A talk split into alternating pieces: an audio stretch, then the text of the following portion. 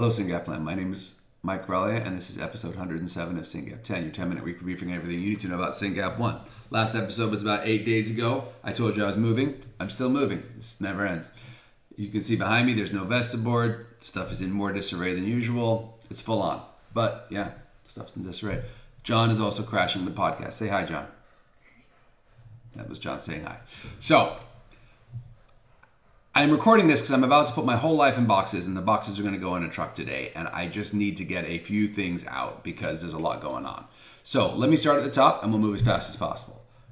Let me start with congratulations to the MDBR team Peter, Callie, Sydney, their friends, Aaron Harding, of course, the captain, the OG of the um, the MDBR. They did a great job raising funds. You can still donate to support their work. Check out the blog First link in the show notes. We're trying to get to $30,000. Um, UPenn will match it. So thank you, MDBR team. Great work raising money, great job building community. Also, I mentioned last week in episode 106, the paddle slap. We now have a video on a blog about that. Watch that video. They had a really good time. Most exciting thing that's happened since the last podcast for me was um, the Shaeffer family put out a video about their daughter's story uh, to raise money for SRF. It was an incredibly moving video. They, they, they nailed it on keeping it real about how hard this disease is, but talking about the progress and the hope.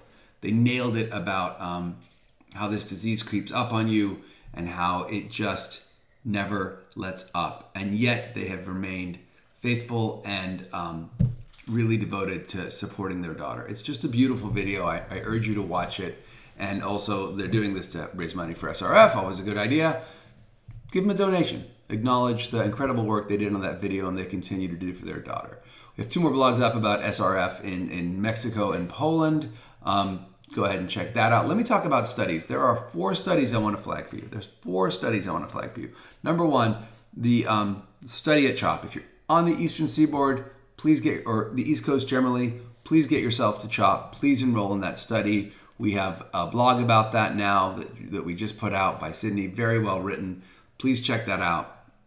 And also, episode 105, I talk about it a lot. There's also the study coming out of Cornell in English and Spanish. So that's a five minute study we're asking you to complete um, to help our patient, to help one of our, um, to help one of our medical students learn about SYNGAP one. John is breaking out the, the, the um, cappy cap. He loves his cap. And then the combined brain biorepository. We need biosamples. We need plasma. They are collecting in Westminster, Colorado at a conference for STXBP1 and in Florida at Ponte Vedra Beach um, in July.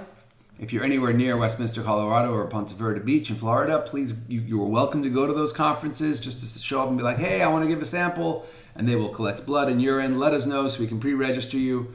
Uh, you don't have to go to the conference, just have to show up, and there'll be a phlebotomist there who's trained in doing exactly what needs to be done, and you can give a sample. Please do that.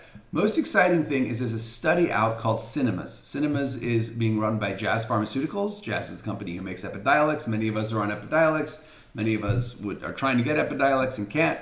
And the Cinemas study, the EMAS, stands for um, epilepsy with myoclonic atonic seizures myoclonic you, you're like you're all like wait myoclonic what is that? That's the eye rolls. That's the eye activity that our kids have. So i saw this and i called them and i was like guys you really need to be looking at SYNGAP if you're looking at um, epilepsy with myoclonic atonic seizures. And we talked about that and they said yeah but you know really it, it, it's focusing on Doose syndrome and that starts with mild intellectual impairment and then with seizures it gets worse.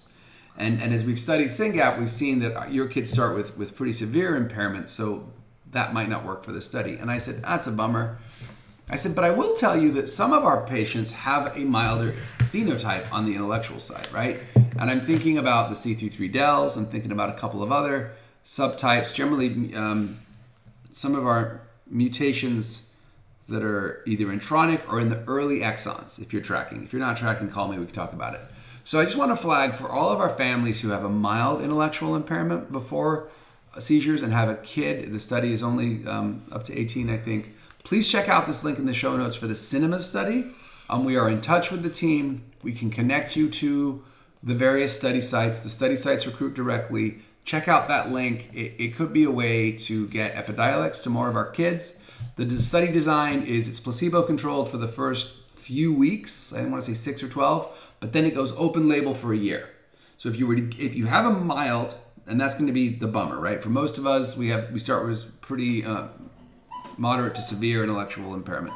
But for those of us starting with mild intellectual impairment, and if you can get into this study, your child could be on placebo for a few weeks, and then they would go to a year of open label. That's a really big deal. So check that out, and um, if you want to learn about that study or talk to us, call me or Lauren. We are we are working on it. We got another article about the fly work with Chow. Every article is good news, raises the profile of the scientist, raises the profile of the work. Good job, team. And then let me just remind you about events. June 21st, Splash for SYNGAP. Check it out. Be online, videos of your kids splashing. August 26th, Soiree in Atlanta. October 7th, Scramble in the Carolinas. October 21st, the OG Gala in Jersey. Looking forward to that one. October 30th to 31st, West Coast. Dis- day in Disneyland. Epilepsy Day at Disneyland. It's going to be awesome. So um, if you're anywhere near Disneyland and you haven't done Epilepsy Day, come and hang out. I will be there for sure. Pretty sure I'm talking about it. Um, and then November 30th, December 1st, the conference. Pre-register, book your hotel. I always say that, but also today's the last day to get the first batch of T-shirts. So why wait till the conference to get a conference T-shirt? Buy it now, start wearing it. Represent SRF. Also webinars. Today is Wednesday. Tomorrow is Thursday. Um, tomorrow we have a webinar with Michael Courtney from Finland talking about quantifying perturbed SYNGAP1 function caused by coding mutations. In English, um, what that means is my phone's going off, my cuckoo clock's going off. In English, what that means is um, he's going to update us on the work he's been doing on missense mutations. Michael Courtney is an excellent researcher, and I urge you to attend that webinar. It is tomorrow, June 15th. Links in the show notes. Just go to our webinar page. Also, last week we had a great webinar a more general one talking about um, genetic mutations and autism worth watching.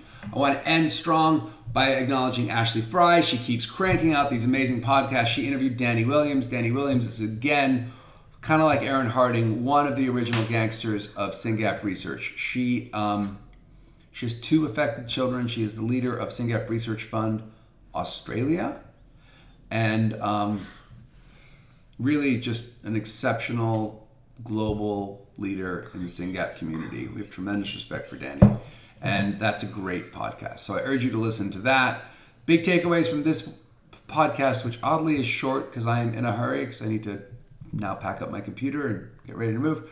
Um, if you have a, if, you, if your child has mild intellectual impairment, check out that cinema study. And I would be remiss not to say the cinema study is recruiting in the USA, in the UK, in Australia, anche in Italia, eh?